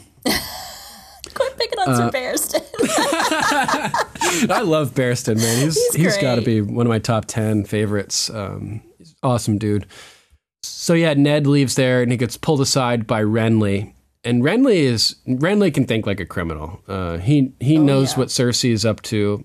Offers Ned a hundred swords um, in exchange for bypassing Stannis in the line of succession. And Ned is like not having it, you know. And Renly makes some really good points here. He's like, "Listen, the line of ex- line of succession didn't matter when you put Robert on the throne. Like, why does it matter now? We didn't agree to hold the standards of the Targaryen dynasty in terms of succession. Like, that hasn't even been dealt with yet. We can decide who succeeds in our own way. It's our kingdom, you know? right. They make the rules. Um, so he's got a point, but, you know, Ned is stuck in the old ways, essentially, and says, you know, Stannis is your older brother. Um, he's the he's the heir. Like, that's what it is. Mm-hmm. Um, yeah, just it, Renly you know, he may, he's he's got some good angles here. Um, he talks about how Stannis isn't a leader, that he doesn't inspire love or loyalty. Um, Ned, you know, he says he's not a king. I am, and Ned says to him, um, you know, Stannis is a commander. He's led men into war twice. And Renly retorts with, "You still believe that good soldiers make good kings?" After Robert, you know, right? Basically, um, and so Renly is like kind of on point here. And if Ned was operating purely on logic and not on superstition slash tradition, you know, he may have may have been a good decision to um, to join forces with Renly at this point. Mm-hmm. Um, But his honor holds him to the standards of previous succession, and he turns um, turns Renly down, solidifying his fate, essentially. In so many he, ways. Yeah, he he. So that we have Renly trying to take power here. Then he goes back to his his quarters and is meeting with with his. He writes a letter to Stannis telling him the truth of the bastardhood of the Joffrey and everybody, and um, sends the letter, the raven off, and Baelish comes to see him and sees that he's sending a raven and tries to encourage Ned to take power so he can join forces with Ned and take the power for himself, basically. Mm-hmm. So this is Littlefinger encouraging him to encouraging Ned to um, to to play along essentially because I, I imagine that Littlefinger sees Ned as a smaller obstacle than the Lannister household. Yeah. So if he can if he can get Ned to do all the hard work and and eliminate the Lannisters, then it, will be less of a battle for Littlefinger to manipulate Ned because Ned is kind of stupid um, yeah. in terms of thinking like a criminal and he's able to be manipulated. So it's a smart play for for Littlefinger to um, try to manipulate Ned into taking the power and and opening up this opportunity for himself. But Ned refuses, so Littlefinger takes the next easiest option, which is not fighting against the Lannisters, which is still working with the Lannisters. Um, so Ned further solidifies his fate by being tricked into relying on Littlefinger here, which you never want to do. Never, no. ever rely on Littlefinger. No. It's only worked once in this series, which is when he came to the to save Jon Snow, basically mm-hmm. for Sansa at Winterfell. Yep. The one time that that he's you know come to bat for somebody essentially, uh, which is pretty intense. Which so we he only that. does to serve his own end anyway. right, yeah, for his own master plan to to regain Winterfell into the hands of his allies, so that he can hopefully sit there someday. Yep. Um, so it's pretty intense. Ned is hardcore, man. Like he's openly like willing to accept war, uh, just for the principle that Stannis is the older brother and heir. Yeah, uh, no right. no bones about it. And it's there's a pretty funny moment too when when Littlefinger is kind of going through this whole spiel, and Ned is like, "What you proposes treason," and the, just the look in Ned's face, he just looks like astonished at how slimy Littlefinger is in this whole scene, which is great. Uh, I love Littlefinger, and I love Ned too. Um, so we get we get Renly trying to take power, we get Littlefinger trying to take power, we got Cersei doing it in her way seizing the um, the throne by installing Joffrey immediately and ripping up Ned's letter from Robert, which completely shocks Barristan. Those are the words of the king, you know, as as she. well, because he's honorable himself, you know. Oh yeah, yeah, very like honorable Ned says, person. you know, don't harm, you know, Sir Barristan. He's the most honorable, you know. Yeah, I, I loved that, that. That that was that just made me respect Ned even more. Like, he, don't bring no harm to Barristan. He's a good man. Do him no harm. Right. He would have let himself be taken, essentially, um, by Barristan to, to prevent harm from uh, from being done to Barristan. Right. Um, I, I, really like that Ned does that, and it, it harkens back to the last episode um, where he has a brief conversation with uh, with Barristan about how they are both glad they never met each other in the field of battle. Mm-hmm which is interesting. They both have a respect for each other. And uh, what were you going to say there, Rima? Oh, I was just going to mention. Um, I think at that moment when you mentioned, you know, how he after Cersei tears up that letter from King Robert that Ned had written for him in his words, and he looks at her and, like you said, says, "Those are the words of the king." They, you start to see that chink in like the armor that Sir Barristan holds, you know, for his his oath to the king, you know, whoever is sitting on the throne, he you know owes his oath and his life to and you can see later on um, as as Joffrey has become king and and when he finally leaves you know he throw you know when they you know strip strip him. But it's like he he the the things that he says later on and how he's lost faith in that i think that he's held faith no matter who sat on the throne but i think joffrey was like the last straw for him Oh yeah, he breaks it absolutely. because then he doesn't just go off he goes in search of dany to Yeah, he- help her yeah. rise to overthrow joffrey Yeah, it's great. J- So- Barristan is a really great character. He decides to make up for any of his shortcomings and um, his, lo- you know, his loyalty to Robert and to the Lannisters, essentially by by reverting and um, finding who he had originally, like the heir that he originally had sworn an oath to be loyal to. Mm-hmm. Um, so his honor compels him to travel to Essos, even in his his old age, and serve Dany spectacularly, Yep. which is really cool. He's a great the true character. heir as he sees it so Yeah, and um, since we were mentioning this with Robert's words in the letter and everything, it's important to note that this may be Ned's most dishonorable moment of his entire life, is changing Robert's words in his last will and testament here. Um, I mean, it, he does he he corrects a misunderstanding and changes my son Joffrey to my rightful heir mm-hmm. but at the same time he's bypassing the direct wi- will of the king and not writing recording his exact words yeah that would have been robert's will essentially bastard or not was to i mean considering he didn't know that joffrey was a bastard his his will was to give the throne to joffrey period it wasn't to give it to the heir you know so mm-hmm. I mean, it's it's You're right. arguably dishonorable that Ned did this, and uh, bad for his honor, but good for the kingdom. You know, it's a another sacrifice of his honor that he's making for the better good because he sees what a monster Joffrey is and what a monster Cersei is and everything. So Uh-huh. Ned sacrificing his honor again for the people, um, for somebody at least, uh, which is amazing. good And that- point Yeah, Barristan going to Essos brings us to our next uh, power seeker, his Dany, uh, as she tries to convince Drogo to ride um, west, which is pretty funny. She's you know she's trying to butter him up and get him to go travel across the uh, ride across with the wooden the wooden horses and Drogo's like speak no more of wooden horses and tells her he's some ballsy statement here he tells her that um, oh no it's actually never mind that was Jorah who tells Dany that Aegon had no right to the kingdoms in the first place mm-hmm. Uh, which is pretty ballsy to say to your Khaleesi uh-huh um, definitely. because she's like the kingdoms are mine by right you know and he's like um you think that but aegon didn't have any right? You think he took the kingdoms because he had a right to them? No he took them because he was powerful and he could. Right. And she's uh she mentions oh he had, he did it because he had dragons too and that made it easier and he, jorah's like yeah maybe. Interesting i never picked up before that jorah didn't really buy that dragons existed um previously. Did you notice that this episode?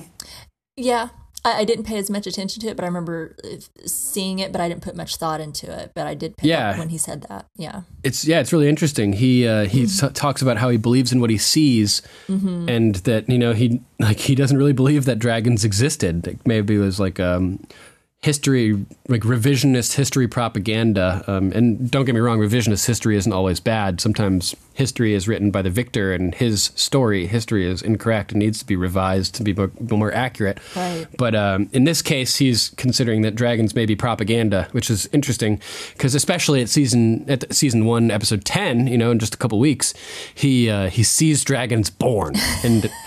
Does you know, he And, yeah, and he's like, "Holy shit!" And that just sort of like throws everything that he that he knew just- out the window. And right well not Yeah. just dragons but dany coming out of the fire yeah, know? he sees dragons born and Dany boobs, Yeah, and which is just like yeah, yeah, and burnt, amazing. Um, yeah, and so uh, Dany's trying to convince Drogo to go west, and he's not having it. He tells her to lay off it essentially until she's attempted to be poisoned. Um, and it's interesting. Uh, Jorah gets his notice of being pardoned, his royal pardon, and then immediately becomes suspicious that Dany's in danger because on the same ship that came the messenger, most likely came the assassin. right You know, so Jorah knows that danger is afoot. And now that he's gotten his pardon, he's going to have no hesitation in trying to protect her because he's pardoned and he's got no reason to to let the assassination go through. He's already got his pardon, you know.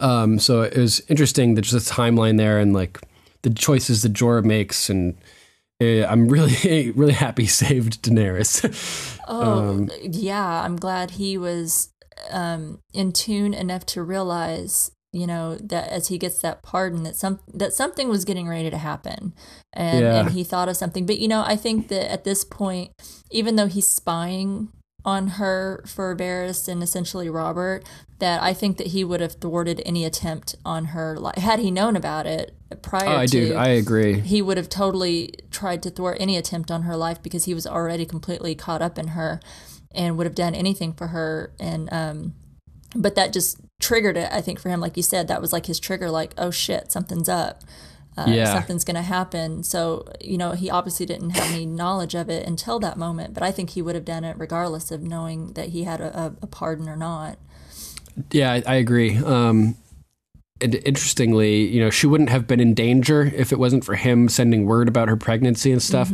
But also, um, if he hadn't been the informant, he would not have had the information to protect her as well. Um, so it's it sucks that he was an informant and that he was doing all this, but at the same time, being as close to her as he was, it's lucky that he was the informant because if if it had been somebody else, um, she could have been in real danger, like real, real, real danger.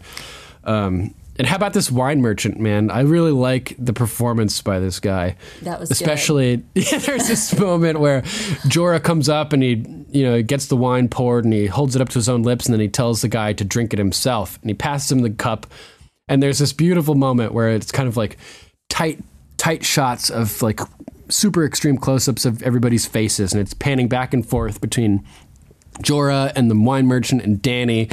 And the wine merchant is like kind of smiling at them and nodding and looking back and forth. And I, I just thought his the look on his face was so funny here. i Just- know I really enjoyed this performer uh, in this role. So kudos to the wine merchant.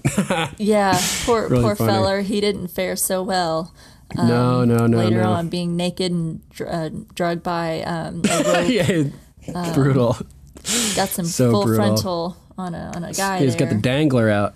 yeah, it was it was happening. It was there for you. Um, yeah, it was So a really good performance. Uh, it was tense, tense moment. Even Real even tense. after watching, I don't even know how many times now I've seen and rewatched the series now, but um, even still watching it, still has you kind of on the edge of your seat, like. What's happening? What's happening? You know, Yeah. And his enthusiasm freaks Jorah out and kind of like shows him that, oh, this is the assassin that came with the messenger, you know? Mm-hmm. And then Jorah's concern freaks out Dany. And after a couple seconds, she starts to get freaked out too. You will drink, you know? Like, oh man, it was badass. it was great, really great. So luckily she survives, and Drogo is fucking furious. Like I'm surprised he didn't rip the guy's throat out um, when he walked into the tent and the guy was tied to the stake there. Yeah, I know. He goes over and like sees Dany and is just like super glad that she's okay. Like my my moon of my life. Um, are you hurt? You know, and no, my sun and stars. I'm fine. And he then goes on his super mega badass rant about now he's down to take the Kev- the seven kingdoms. he, he you know he has this special moment with Jorah where he tells him to take any horse that he chooses and it's his. I I give you this gift, Sir Jorah. And then he he turns to Dany and says, "I I also promise a gift to our unborn son. You know, and we will." Ride the wooden horses across the seven kingdoms, tear down the stone castles, and this the iron. I'm, my I'm fist pumping the air as I'm saying this, just for you listeners. Two fists. Um, Channel Khal Drogo. yeah, the the Iron Throne that was his grandfather's will be his. You know, like give this throne to my son, and like it's it's fucking epic, and he just is so terrifying. And I'm I'm trying to choose what to use for the intro audio. Just his his whole monologue here in Dothraki for the intro for this podcast episode. Or the scene where Cersei is talking about how all you had to do was climb the steps for yourself and sit. You know, what do you think? What should I do? oh gosh, that's a really tough choice. Um, Well, you know, I'm I'm a big Jason Momoa fan, so if I have to lean towards one or the other, I'm going to say Khal Drogo. And that would be funny too, right? To use the intro where it's like a different language and, and nobody knows like what he's even saying, Exactly. but you can hear like, the what intensity. hell? And you're trying to like Google Translate, but there's no Google Translate for Dothraki. There is, there is Google Translate. is there? Is there Google Yeah. Translate? Actually, I don't think it's on Google, but there is Dothraki, Dothraki Translate. Yeah, Um, I, I yeah. you're right. I don't know if it's Google, but I've seen somewhere where I think that you can kind of learn or know um, what they're speaking. But yeah, I, I you know put up your little thing for Google Translate and see what the hell's being said um, in Dothraki. But total badass moment. Um, Yeah, super, super You see that badass. passion come out, and you see what really makes him fire. inspires And um, yeah, people as a leader and how good of a khal he is. and Dany herself too. She's very inspired by him. You can see. I have in my notes too. Um, Oh, she's What is it? inspired. Let me tell you, she's she's inspired in quotation marks, and yeah, yeah, yeah, yeah, yeah. Inspired. I, I have Dany loves him so much as the end of my notes here. Um, as she's just like, you know, I head over I- heels I, for, think we know what him in happens this after moment. that little speech. yeah, definitely. Um, yeah, so had, these are all these different characters trying to take power, um, including over in, even over in Essos, people are plotting to take the throne, um, Mm-hmm. which is really good. Um, Game of Thrones really becomes a game in this in this episode, particularly. This is when the Game of Thrones begins. As soon as the power vacuum occurs and Robert's out of the picture. yeah, a lot of the chess pieces moving. Yep, yeah, big time. So that's uh, my number two. What's your number one, uh, Rima? Well, we pretty much covered my number one, which was King Robert's death, which um, because it was so monumental and pivotal in this whole series that you know this happening, that like you said, uh, so many people are moving towards power and and doing what they can to to seize that power. Um, Dany and Khal Drogo do not know about yet about King Robert and um, him, you know, being gorged by a, a, pig and that he's dying or has dead, or by the end of the the episode that he's dead. At that point, he's just looking to conquer based on this assassination attempt on Daenerys. Um, Yeah. But the people in Westeros um, know. And so you see all those chess pieces moving along the board and everybody making their move because that's obviously when you make your move, right? Is when there's a weakness um, in the kingdom and, and King Robert being gone. As long as he's in power, you know, I mean, yeah, You could he- say that everybody's trying to climb the ladder of chaos. Exactly. So, you know, um, I don't really have too much more to add to that. I think we've, you know, I think pretty much covered it, but that was, you know, all of it. It's just, it's such a, a pivotal thing that happens in the series that it just really, it starts moving all those pieces and for things to come and things that happen that we see later Yep. on in the series with Stannis, with Renly, um, and just all the events to come and, and where we are today. Big time. All right, so yeah, my number one I think is an appropriate way to um, end our top fives, which is the betrayal scene that episode that ends our episode as well. Um, what a crazy scene, man! Ned is summoned to the throne by King Joffrey, and he's like King Joffrey. Uh, you know, he's taken aback to hear that a little bit as he's walking in, um, Petyr Baelish says to him, "All is accomplished. The city watch is yours." You know, he finds out that Renly has fled. Um, and probably, the, you know, a, a dick move because he's not there to help, but smart for self-preservation. Um, Janos Slynt, the scumbag who Jon Snow beheads later on, is a total douchebag here and says to Ned as he's walking into the throne room, "We stand behind you, Lord Stark." Fucking, I have uh, in one word, all caps, "son of a bitch" uh, in my notes. So he gets his his comeuppance for that in a couple seasons. Seasons, um, fucking bastard. And then he, as Ned walks in, Joffrey says, I wish to be crowned within the fortnight. Today I shall accept oaths of fealty from my loyal counselors. And uh, Ned replies, Sir Barristan, I believe no man here could ever question your honor. We find out from Barristan that the raven is, or that the you know the the scroll is sealed with King Robert's seal, unbroken. And he reads that Lord. It's interesting. He paraphrases it. He doesn't read it exactly. He says, "Lord Eddard Stark is hereby named Protector of the Realm to rule as regent until the heir comes of come of age." Uh, so I just thought it was neat that he didn't read the exact words there, but was paraphrasing. Um, and it's cool that you can see that the King's Guard are trained to read and write, um, which not everybody is in Westeros. So it's important. And lo- obviously, Barristan is, as Lord Commander, he fills in the White Book um, and everything. But yeah, Cersei is such a fucking bitch, man. Can I see that, Barrister Barristan? He passes it to her. Is this meant to be your shield, Lord Stark? Calmly shreds it in half and then shreds that in half. Oh man, those were the king's words. Barristan just looks appalled. And uh, we have a new king now, Cersei says. And then, um, oh man, it's just so smug look on her intense. So smug. And Ned just outright says that your son has no claim to the Iron Throne, although he doesn't say why. Joffrey, liar! Barristan sees this man. um, and he, like you said, he tells him tells his people not to harm Barristan, and the back and forth here is nuts. Joffrey, everything is like really coming to like chaos in this moment. Joffrey, kill him, kill all of them. I command it. The the Hound rips his sword out of his scabbard and just like scabbard just like has it like like his muscles all tensed up and the, like it's just intense like the hound's ferocity in that moment looks like he's gonna kill everybody in that room um so kill him kill all of them. I command it. And ned ned responds commander take the queen and her children into custody. Her children you know specifying that they're not roberts. Um and then right as everything is about to just like everybody points their spears up towards the uh, the dais. And Cersei has a moment of panic where it looks like she can see that they're outnumbered. And then right at the last moment, Littlefinger shouts, Now! And everybody turns against Ned and kills his household guard. And uh, Ned appears behind behind, or Littlefinger appears behind Ned with his knife to his throat as little as Ned is kind of caught off guard, just assessing what the fuck is going on all around him, as all of his friends are being murdered. And all of a sudden, there's a knife to his throat. I did warn you not to trust me. Which is just fucking Chilling.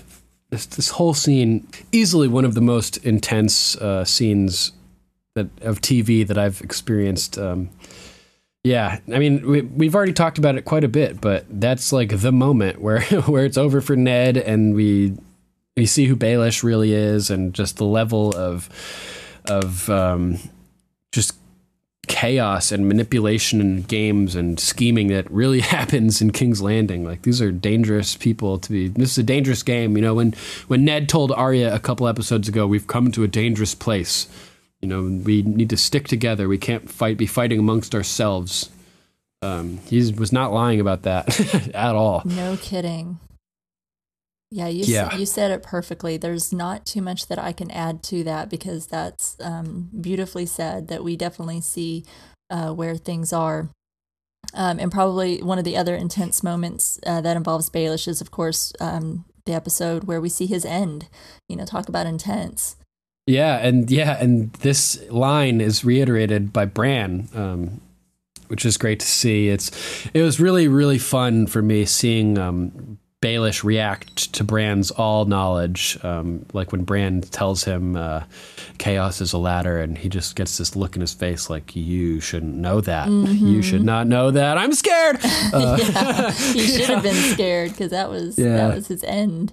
it wasn't enough for him to realize what Bran is, though. I mean, why would why would anybody ever suspect what Bran is? Really, you know. Right, or Um, believe. it's so yeah, it's so out of left field that anybody is capable of what Bran is capable of.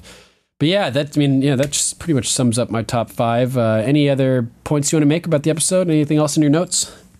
So, as far as my notes, I think we pretty much covered everything. I did like when Osha was talking to Theon, telling him that he was a Southerner, and he's like, "I'm not a Southerner," and she said, "You're south of the, you're south right, of the I have wall." that. I was going to mention that too. yeah, and don't we hear Tommen say that? Is it Tommen or someone that tells that to Jon Snow sometime later on? That you know, Tormund, you're- you mean? Huh? Tormund, you mean? Tor- did I say Tommen? Holy hell! Yeah. Tommen never meets Jon Not Snow. Tommen. Tormund. How can I forget Tormund? My favorite ginger with that gorgeous beard of his. Um, Yeah. Yes, Tormund. Somebody says it. Yeah, I think it's Tormund. Uh, yeah, it's either Tormund or someone that tells that. I think to Jon Snow. I just thought that was funny when he's like, you know, or whenever they keep telling them that you're a southerner and he's, i'm not a southerner because they're from the north um, Right. you know, so you're south of the wall that you're a southerner to me Yeah, we get that a couple times. It's great. Yeah. How about this quote from Baelish? I never picked up on this before. Uh, Ros says, "Oh, when she's trying to get Baelish to join them, and he says he's saving himself for another woman." Ros says, "What she don't, what she doesn't know, won't hurt her." And Baelish says, "A stupid saying. What we don't know is usually what gets us killed," uh, which is totally true. And um, yeah, really astute um, from Baelish there. I thought that was a really cool line. definitely Yeah, and just interesting to note Theon was getting a bit rapey too in that scene with Osha. Ah, creepy Um, luckily for well, luckily for Theon, Luwin arrived. Otherwise, Osha would have probably gutted him. no kidding yeah yeah because we, we've seen how fierce She- she, can be uh, with the knife and how she's uh, she can take care of herself that's for sure yeah, um that's she yeah she's used to dealing with dudes who'd chew him up. Yeah, no kidding. She she's not very fe- fearful of many things, but obviously fearful of those White Walkers and what's coming.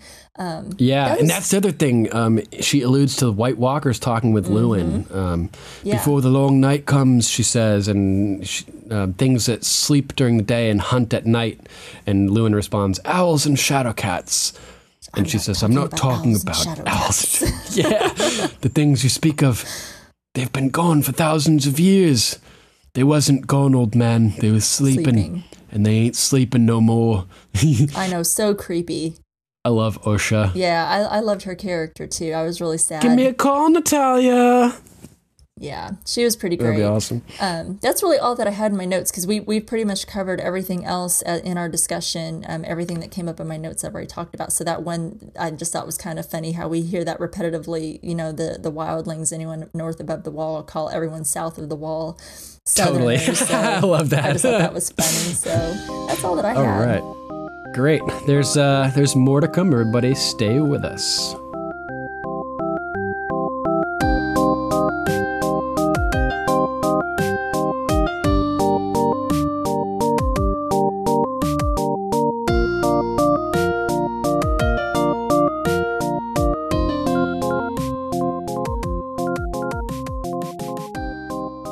And we're back with some news about Game of Thrones.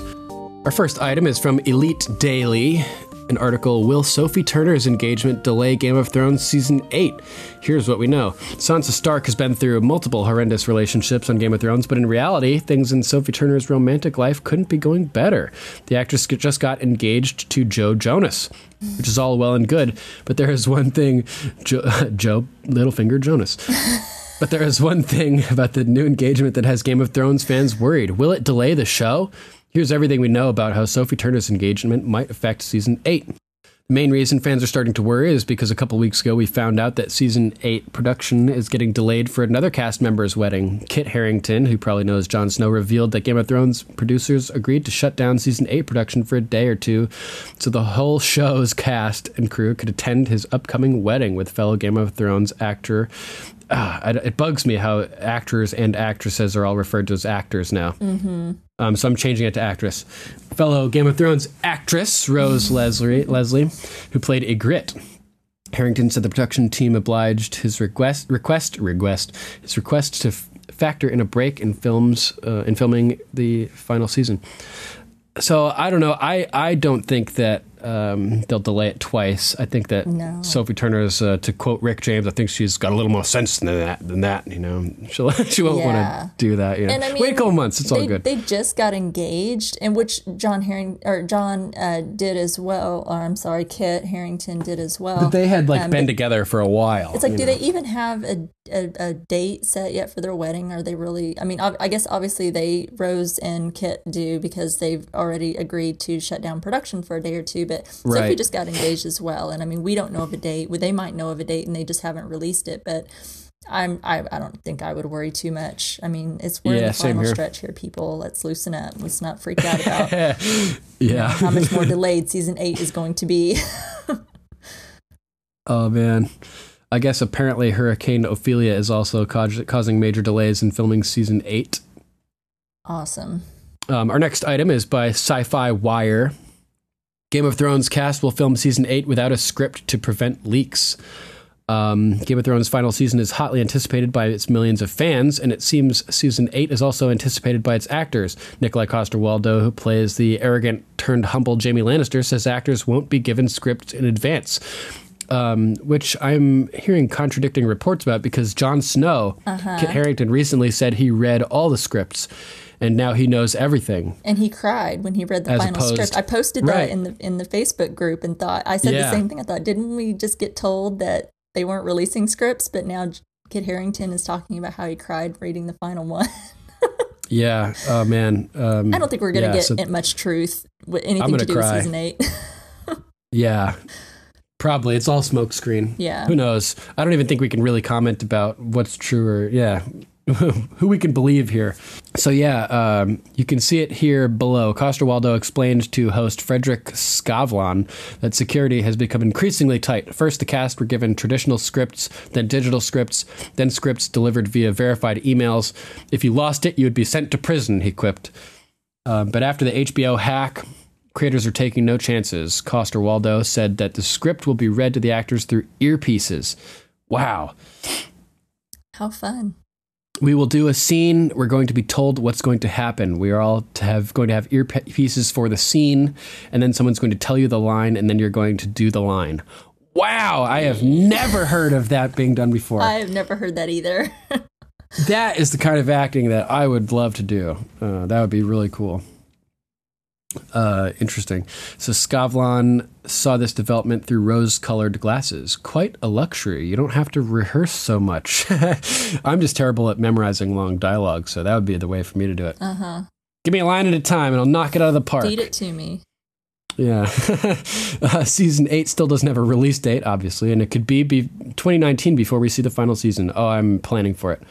Um, but HBO can take as long as they want. We're suckers for Game of Thrones that way. They got us by the balls. Also, a shout out to Norwegian host Skavlan, who kindly held the interview in English for Coster, Coster-Waldau's many American fans. Bigger shout out to the members of the audience who were able to accept the language shift without a complaint. Um, yeah, that's pretty cool. Next article is by The Independent, and it's 13 er- actors who went from Harry Potter to Game of Thrones. Harry Potter and Game of Thrones are two completely different worlds, but the worlds converge thanks to actors who have appeared in both. While some of the crossovers may be recognizable, like Natalia Tena as both Tonks and Osha, others may come as a surprise. Here are 13 actors that have appeared in both series. Michelle Fairley made a brief appearance in the first part of Deathly Hallows as, as Hermione's father. Mm-hmm. Michelle Fairley is Catelyn Stark, just to clarify. Oh, but it says, but Game of Thrones fans might know her best as strong-willed Catelyn Stark. Natalia Tena is known through the Harry Potter fandom as the amazing Nymphadora Tonks, but don't call her Nymphadora. she jo- joined Game of Thrones as fearless wildling Osha in the first season until she and Rickon disappeared for a bit during season four and five. She briefly returned in season six, but was killed by Ramsay Bolton when she tried to stab him. R.I.P. Osha. David Bradley played Argus Filch, the often cruel caretaker at Hogwarts. Dude, I didn't. I watched these all like these movies all very recently, and I don't even remember a lot of this. Um, he, he plays Walder Frey, the awful head of House Frey, who um, betrayed the Stark family in Game of Thrones. Oh, David Bradley. I was thinking, is it John Bradley that plays uh, Sam? Yeah. Okay, that's, That's who. I was thinking. Okay, Yeah. so I was confused there. Ciarán Hinds played Abe Aberforth Dumbledore, Albus's brother, in the final Harry Potter movie. Fans might recognize him as Mance Rayder, King Beyond the Wall in Game of Thrones. Hmm, interesting. Freddie Stroma played the slightly obnoxious Cormac McLaggen, um, who annoyed Hermione during Professor Slughorn's Christmas party. He showed up during the season six of Game of Thrones as Dickon Tarly, Sam's younger brother. You won't recognize Julian Glover in Harry, Harry Potter because he was the voice of Aragog, the giant spider, but you can recognize him as Maester, Grand Maester Pycelle in Game of Thrones. Standing at seven foot one, Ian Whyte has played his fair share of giant characters, including body shots for Madame Olympe Maxime, also portrayed by Frances de la Tour. He's portrayed multiple characters on Game of Thrones, including a White Walker, the Mountain in season two, and Wun Wun the Giant. Nicholas Blane, yeah, totally awesome. He's a cool guy. Um, Nicholas Blane made an appearance in Harry Potter and the Order of the Phoenix as Bob, a wizard who worked with Arthur Weasley at the Ministry of Magic. In Game of Thrones, he played the Spice King, one of the 13 who rule Qarth. He was killed by fellow member Warlock Pyat Pree. Bronson Webb played a Slytherin student and friend to Draco Mal- Malfoy in Harry Potter and the Prisoner of Azkaban. Um, Webb played Will, a member of the Night's Watch, who fled from the White Walkers only to be executed by Ned Stark for deserting his men. Ralph Ineson played Amycus Carrow, the Death Eater in season th- in uh, the third of the Harry Potter films. He also played Dagmar Cleftjaw in uh, in Game of Thrones, a raider for House Greyjoy, um, who was with Theon when he betrayed Winterfell. He was in for a rude awakening when he and his men were flayed alive by uh, Ramsay, Sn- Ramsay Snow. Edward Tudor Pole played Mr. Borgin, an owner of the Borgin and Burkes um, of Borgin and Burkes in a deleted scene from Chamber of Secrets in Harry Potter. He popped up as a protester in season two episode uh, in a season two episode of Game of Thrones.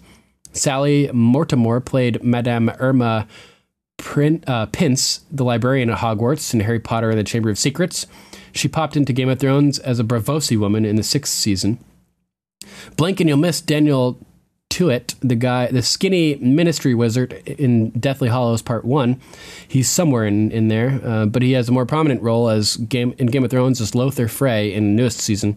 And one not included in, in this episode, surprisingly, is the actor who played Slughorn himself um, Yeah. in in uh, Harry Potter, and he is Mace, one of the Maesters, the guy who Sam is dealing with at the uh, Citadel in Game of Thrones too. yeah. Our next article. Yeah, it's weird they didn't mention him, but they mentioned his character. um, our next article is by Marie Claire UK. Congratulations are in order for this Game of Thrones star. Game of Thrones star Peter Dinklage and his wife have reportedly welcomed their second child. The news was confirmed by Us Weekly, but the couple, who are notoriously private about their personal lives, have not revealed revealed the name or gender of their second child. Huge congratulations to Peter Dinklage and his wife Yeah, it's awesome. best of uh, luck and wishes of health for all of you and your children. And we'll be right back with the Ravens calls.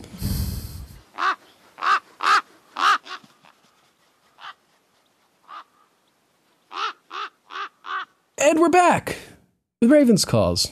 You want to start, Rima? Yeah. Um, first one we have is from Becky Price. Hey, Becky. Still Hey, one Becca. Of, still one of my favorite monologues on the whole show. Cersei has always been one of my favorite characters. Angelica Garcia Decker says, One of the few times I felt for Cersei is that monologue. I feel so sorry for Ned, just tripping over his own honor. Gotta love Jon's tantrum after not being chosen a ranger. He never pouted harder, lol. So true. That's great. um, next one's from Kristen Howe. Hey, Kristen. Have Hey. you have you noticed she never yells? It's amazing. I think she raised her voice twice that I can think of. Before last week, I thought it was only once when Joffrey died. It's interesting. Yeah, I hadn't really picked up on that. I'm gonna have to. I'm gonna have to pay attention to that now. Mhm, me too. Thanks for the tip, Kristen. Jody Wadward says, "What if Syrio is a faceless man who is now wearing the face of Jaqen?" Ooh, that would be awesome. That would be. Be so cool to see Syrio come back at some point. Oh my gosh, I love Syrio. Right? So fascinating. Um, yeah, Next one's from Caroline Grenier. OMG with that episode. I'm like, no, Ned, no, please don't go home. and um, some more feedback from Wendy Ott Eppers, who uh, may or may not be hosting with me next week. So I've heard. Yay, ho, Wendy. ho, ho. Leave a little mystery, but I'm looking forward to that. Um, yeah, Wendy says Ghost fetches. Good boy. Oh yeah, because Ghost shows up with the dead guy's hand. Yeah. Drogo decides to cross the poison water to get his girl a throne. And uh, Littlefinger, he warned Ned. He warned him. It's true. He did. We also have an email from Caroline Collins. You want to read that one, Rima? Sure. She says, Hi, Duncan. Loved the last episode. Kristen has some really great observations, and you guys make a great team. I enjoyed rewatching You Live or You Die and seeing things really come to a head, or lack thereof, for poor Ned. I've always loved the first scene with Tywin and Jaime, as it is the first time we get to see Tywin in the flesh, and Charles Dance is just so badass. One thing I noticed this time about the conversation in that almost everything he says is wrong. I'm sure Huh. a lot of it is his opinion and view of the world, but I couldn't help thinking, nope, I disagree with every statement.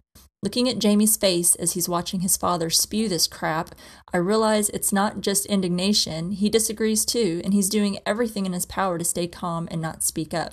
A few examples. There are the big things like family lives on, and in terms of dynasty as Tywin sees it, I definitely think he's wrong there.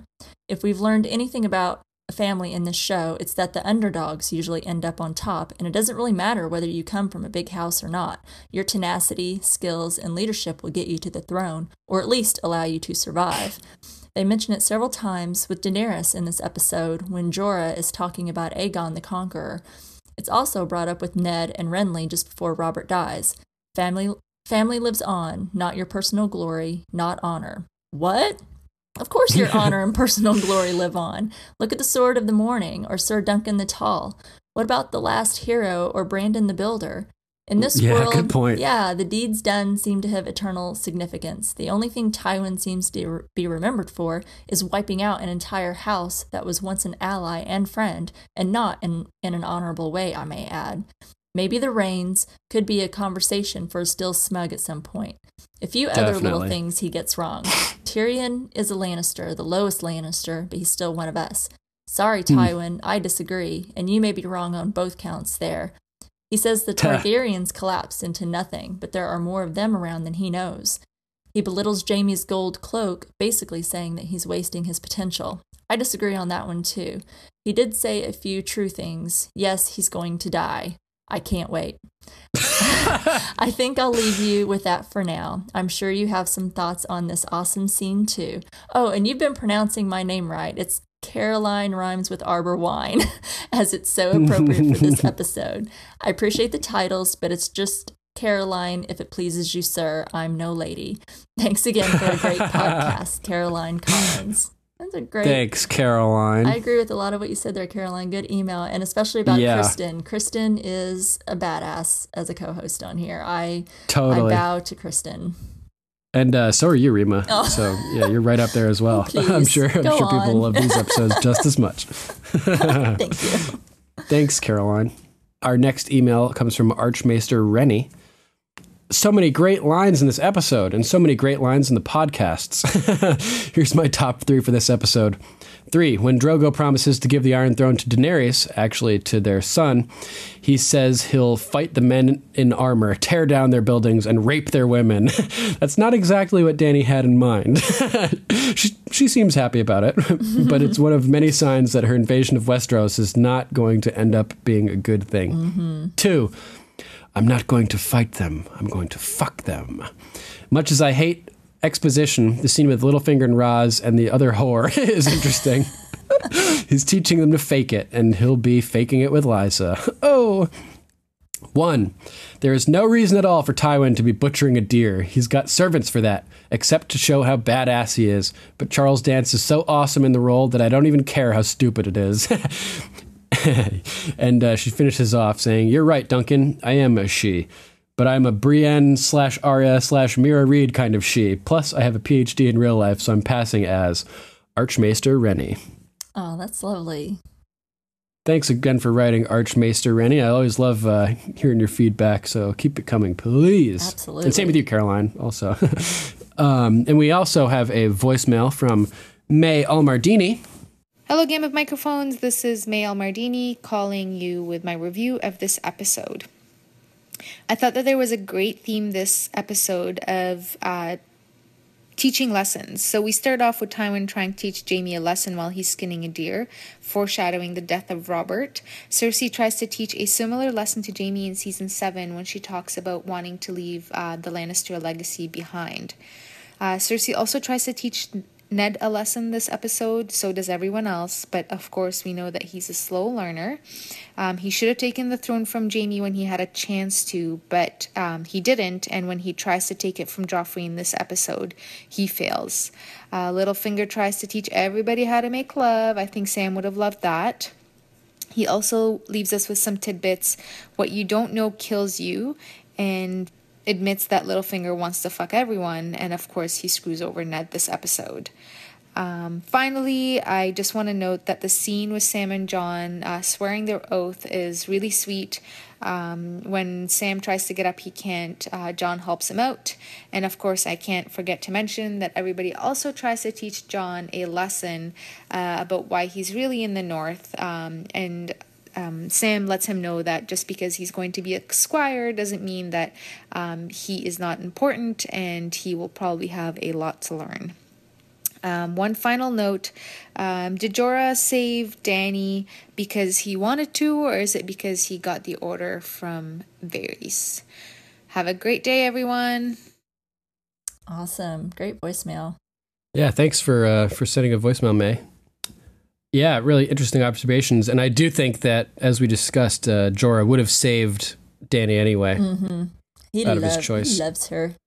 Oh yeah, he couldn't let um, spitting image of his ex-wife, who he's who he pines over, to be to be killed in front of him. That's I don't think. That's right.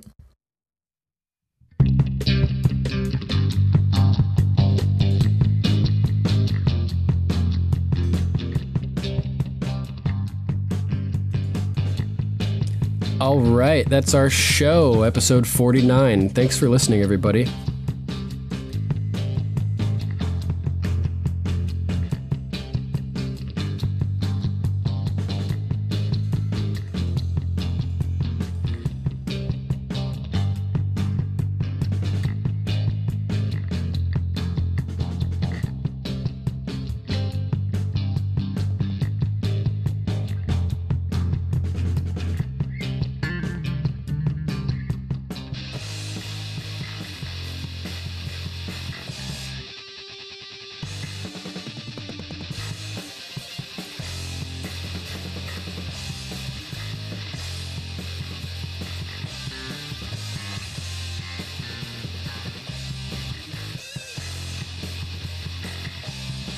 Guys would like to call us, you can uh, always call at 813 563 3739. That's 813 Joffrey. If you'd like to email us, send your ravens to ravens at gameofmicrophones.com. Check out our Facebook page at facebook.com slash GOM podcast. And hey, if you guys have a chance, give us a like on Facebook and uh, shoot us a review or rating over on iTunes. As I mentioned, we're trying to uh, spread the word of the podcast over the break, over the long night, as I'm calling it, so that um, you know they'll be it'll be more prevalent and available for people to listen during season eight, whenever that ends up airing, Yeah. 2019 at some point. Go give it a boost, So, yeah. folks. Yeah, we'd uh, appreciate if you helped out and gave us a review if you have a chance. Takes two seconds. Yeah, uh, thank you so much in advance. And uh, there will be another episode next week. We'll co- be covering season one, episode eight, The Pointy End. Yay! So uh, give us a watch and send us your thoughts, and uh, we'd love to share them on the air. Get your word out. You can do that here. Absolutely. Super cool. Love this platform. Um, all right, that's our show. Thanks for listening.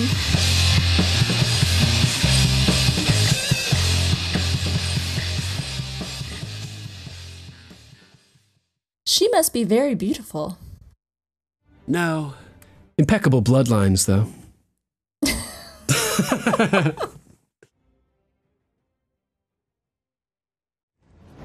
May fatigue for George sa samba via Santo,